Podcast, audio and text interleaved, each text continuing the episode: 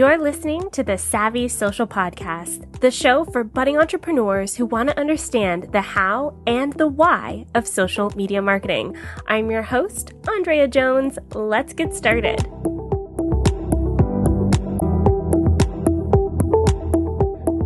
Welcome to episode number 21 of the Savvy Social Podcast.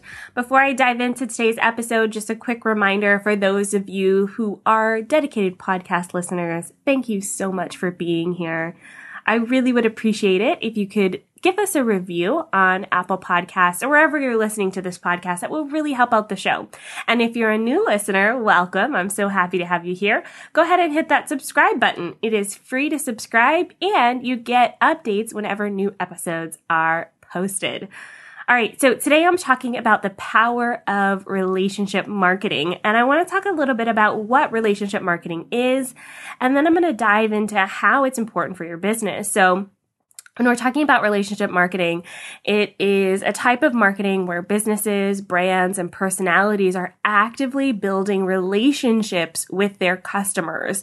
This encourages repeat business and it allows you as a business to build lifetime data with your clients and your customers. This uh, relationship marketing can include activities like blogging, video, podcasts, sending like physical mail, postcards, um, emails, or anything that really continues to provide value before and after the sale. Now, I really like to use an analogy when I'm talking about relationship marketing because relationship marketing is actually like in real life IRL relationships. And I'm kind of going to use a romantic relationship as an example, but this can work for platonic or friend relationships too.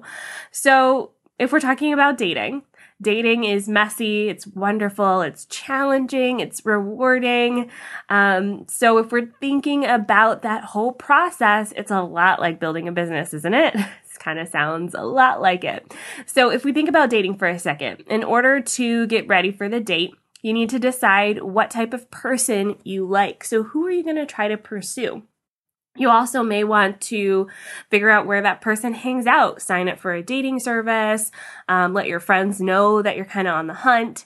Uh, you may want to uh, once you once you get that date, you want to dress nicely for that date, maybe shower, brush your hair, all of that good stuff. And then when you're on the actual date, you want to ask questions about that person, figure out what they like. Have you ever been on a date where the other person just talks about themselves the entire time? That's annoying. Um, so you want to make sure that it's, you know, it's a two way conversation. And then maybe, maybe, if you're lucky, the night will end with some intimate moments, a little sexy time, a little boom boom pow. Maybe. Maybe it'll take a few dates. Maybe it won't ever happen. And the same goes for marketing. When you're trying to figure out who you want to attract, the process is a little similar to dating. You'll want to figure out where they hang out when you show up for that date. And when you show up online in your marketing, you want to look pleasant, pleasant and fresh. Um, when you are sharing your marketing assets, you want to make sure you're talking about topics that your target audience is interested in. And then eventually you want to take it to the next level by inviting them to buy something from you. But the, the date doesn't end after that. Your marketing shouldn't end after someone buys something from you unless you're just looking for a one night stand. Most of us want long lasting businesses. We want long lasting marketing um, strategies. And so by using the power of relationship marketing, you can build that foundation into what you do. And I really love the analogy of dating because it forces us to really think about the people that we're trying to connect with. They're human beings. So as we're trying to connect with human beings, we really want to keep in mind that some people, yes, what can commit after one date. They're fine with that. But most people want to be wooed first. Most people want to be dated. Most people want to get to know a business first before they give them their money.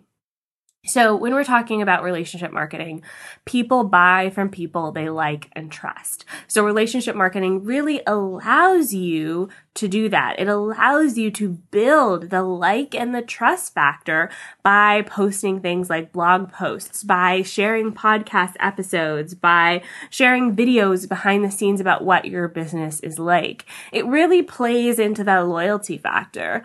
Um, when people buy from you one time, you're not just um, buying, like, you're not just um, taking their money and running, right? You're, you're kind of in it for the long term. You're in the relationship for life, for realsies.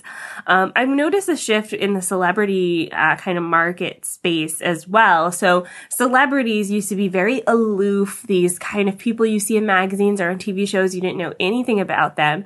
And, you know, this was probably like 20 years ago. And now today, celebrities are a lot more relatable. You know, a lot of the details about their life, their intimate life, lives and they share all of these things on social media because it helps them stay relevant. That relatability helps them stay relevant. So, when we're talking about dating, we're talking about the like, no, uh, and know, and trust factor. People want to get intimate. They want to get to know you because honestly, most people, like I said, want to be wooed first.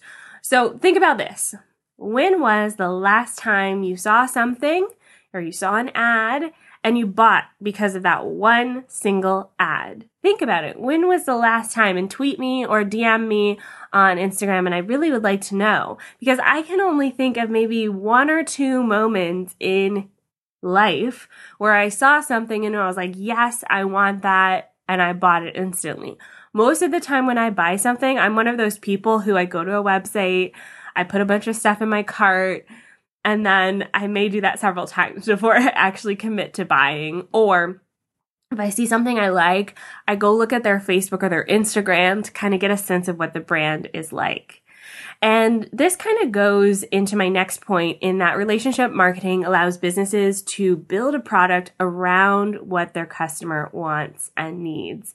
So by using that relationship marketing, it's not one way. You are getting to know them. They are getting to know you. So by getting to know them, you can continue to develop product lines that speak directly to those specific people. It's ongoing. It's the long game. Relationship marketing is for quality. It's for the, for things that last. So you can test out a lot of things because of this, but you can also really dig deep and get to know your marketing or uh, target market personas. Now, when we're talking about relationship marketing, it also offers you a lot more flexibility when it comes to this. So you can test out things like witty and funny language. Um, you can add more personality into your marketing. One example that I really like is Wendy's on Twitter. Their clapback game is strong. If you don't know what I'm talking about, go check out Wendy's Twitter account, especially look at their replies to other people. Um, it's funny. They have a team of comedians basically on their Twitter account being funny. It's the long game because the people who are on Twitter now now have a positive image of Wendy's in their mind for whenever that brand comes up. So by associating Wendy's with that funny clapback kind of um, verbiage, they are establishing themselves with their key demographic for life. I think Taco Bell does something similar as well. So, relationship marketing also allows businesses on the other side. So, not just witty and funny, but also serious or political or charitable causes. People want to stand or see businesses that stand for something, um, especially in today's market. It's 2018, it's almost 2019. People want to see businesses who stand for something or stand against something. I'm thinking most specifically uh, recently, Nike. Um, had a campaign that was a little controversial and it actually caused their loyal fans to buy more. And the funny thing is that the people who didn't like their marketing campaign ended up buying Nikes just to burn them. So uh, Nike somehow still made money in that transaction. So Nike is in it for the long run. They're building relationships with their customers by speaking their language and standing for causes that they believe in.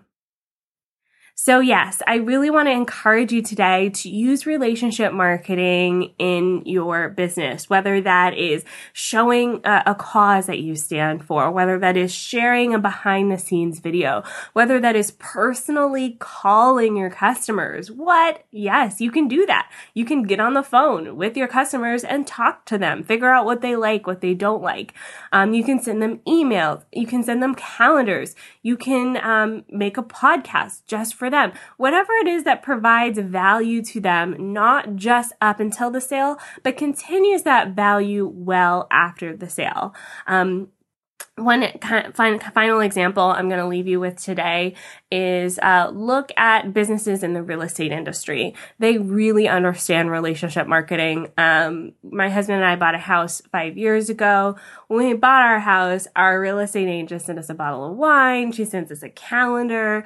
Our um, mortgage company sends us little uh, magnets every year. We can't forget these people, even though this is probably like a, a, purchase people don't make every day, they understand the value in maintaining that long-term relationship. So I would challenge you today to think about how you can use relationship marketing in your business, how you can build marketing assets that nurture your potential target buyers before the sale and after the sale, and how you can continue that long-term relationship, that marriage, if you will, with that person well beyond one single purchase.